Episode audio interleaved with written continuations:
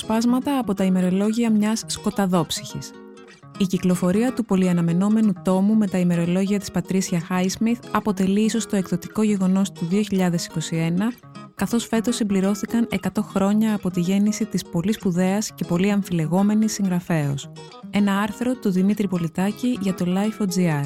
Εκφώνηση Μαρία Δουρκοπούλου.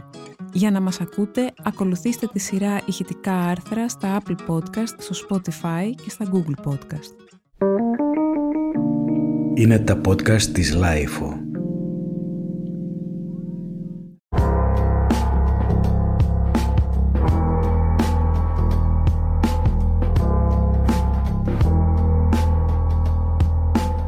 Δεν μπορείς να τη διαβάσεις χωρίς να κοιτάς διαρκώς πίσω από την πλάτη σου έλεγε ο Γκράχαμ Γκριν για την Πατρίσια Χάισμιθ, την οποία είχε ανακηρύξει την κατεξοχήν ποιήτρια της ανησυχίας, ενώ η επιφανής κριτικός και θαυμάστριά της Τέρι Κάσλ είχε περιγράψει γλαφυρά τη δημιουργό του Τόμ Ρίπλεϊ ως καταθλιπτική ομοφιλόφιλη, μοχθηρή μπεκρού και μία από τις πιο σπουδαίες και πιο σκοτεινές συγγραφείς στην Αμερική μετά τον Πόε.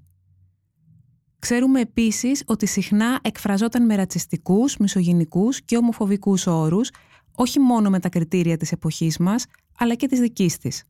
Τόσο λίγο την ενδιέφερε το αν προσβάλλει κατοχυρωμένες ευαισθησίες και κεκτημένα δικαιώματα. Παρότι πάντως αποτελεί τον ορισμό μιας αμφιλεγόμενης και ιδιοσυγκρασιακής και σκοταδόψυχης ή απλώς σκατόψυχης προσωπικότητας, που στην εποχή μας προκαλεί το δίλημα αν θα πρέπει να τη διαχωρίσουμε από το έργο της ή όχι, δικαίως έχει κατοχυρωθεί στην κοινή συνείδηση ως σημαντική και συναρπαστική και ιδιοφυή συγγραφέας και η κυκλοφορία αυτές τις μέρες του πολυαναμενόμενου τόμου με τα ημερολόγια της με τίτλο Patricia Highsmith, Her Diaries and Notebooks 1941-1995 αποτελεί ίσως το εκδοτικό γεγονός του 2021, οπότε συμπληρώθηκαν 100 χρόνια από τη γέννησή της. Με αφορμή την επικείμενη έκδοση δημοσιεύτηκαν τον τελευταίο καιρό, δίκην προδημοσίευσης, διάφορα εκτενή αποσπάσματα, με αποκορύφωμα αυτά που παρουσίασε η Guardian το περασμένο Σάββατο. Ιδιαίτερη εντύπωση μου έκαναν για τη διαχρονική τους ποιότητα και για τη συγκρατημένη μυρολατρεία τους τα τρία παρακάτω που γράφτηκαν σε διάστημα μερικών ημερών πριν από μισό αιώνα, όταν η Πατρίσια Χάισμιθ ήταν 40 ετών.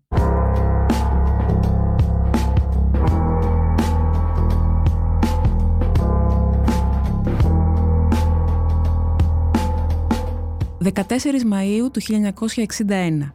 Οι ομοφιλόφιλοι προτιμούν τη μεταξύ τους συναναστροφή όχι τόσο εξαιτίας μιας κοινή σεξουαλικής παρέκκλησης από το κοινό αποδεκτό, αλλά επειδή ξέρουν ότι όλοι και όλες τους έχουν περάσει από την ίδια κόλαση, τις ίδιες δοκιμασίες, τις ίδιες καταθλίψεις. Οι φιλίες και οι γνωριμίες των ομοφιλόφιλων μπορεί να μοιάζουν επιφανειακές, μπορεί και να είναι, παραμένει όμως πάντα αυτός ο υποκείμενος δεσμός – Είμαστε αδελφοί και αδελφές εξαίματος εξαιτίας όσων έχουμε υποφέρει. 29 Μαΐου του 1961 Ποιο είναι το νόημα της ζωής τελικά; Είναι αυτή η ματαιότητα και η απελπισία που γίνεται η αιμονή των φιλοσόφων. Αν είμαι τυχερή, όταν πέσει για καλά το σκοτάδι και οι αισθήσεις αρχίσουν να σοριάζονται η μία μετά την άλλη, θα βρίσκονται τριγύρω κανένα δυο φίλοι που με ήξεραν. Αυτό είναι το νόημα της ζωής. Το ίδιο ισχύει και αν έχεις παιδιά και διαιωνίζεις τη ράτσα ή την οικογένεια.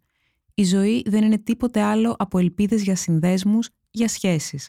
Και οι πιο ανθεκτικές και τελικά οι πιο βαθιές σχέσεις είναι οι φιλικές, παρότι συχνά οι άνθρωποι οδηγούνται στην πεποίθηση ότι οι πιο βαθιές σχέσεις είναι οι ερωτικές. 1η Ιουνίου του 1961. Πέρασα ένα δίωρο διαβάζοντας τα παλιά μου ημερολόγια, 16 χρόνια πριν. Η ζωή μου είναι ένα χρονικό απίστευτων σφαλμάτων. Πράγματα που έπρεπε να έχω κάνει και λοιπά και το αντίστροφο. Δεν είναι ευχάριστο και κυρίως δεν είναι ευχάριστο να συνειδητοποιώ ότι κάνω ακόμα το ίδιο πράγμα και μάλιστα το κάνω ενώ υποτίθεται ότι προσπαθώ να μαθαίνω από τα λάθη του παρελθόντος. Υπάρχει λύση; Αποφεύγετε τους αδιστές. Μη φανερώνετε έντονα συναισθήματα. Ποντάρετε με προσοχή. Άχρηστα δυστυχώς όλα αυτά για μένα. Δεν αποφεύγω τίποτα. Δείχνω διαρκώς οτιδήποτε αισθάνομαι, ακόμα και χωρίς να μιλάω. Ήταν ένα άρθρο του Δημήτρη Πολιτάκη για το Life.gr. Τα podcast της LIFO ανανεώνονται καθημερινά και τα ακούτε μέσα από το LIFO.gr ή τις εφαρμογές της Apple, του Spotify ή της Google. Κάντε subscribe πατώντας πάνω στα αντίστοιχα εικονίδια για να μην χάνετε κανένα επεισόδιο.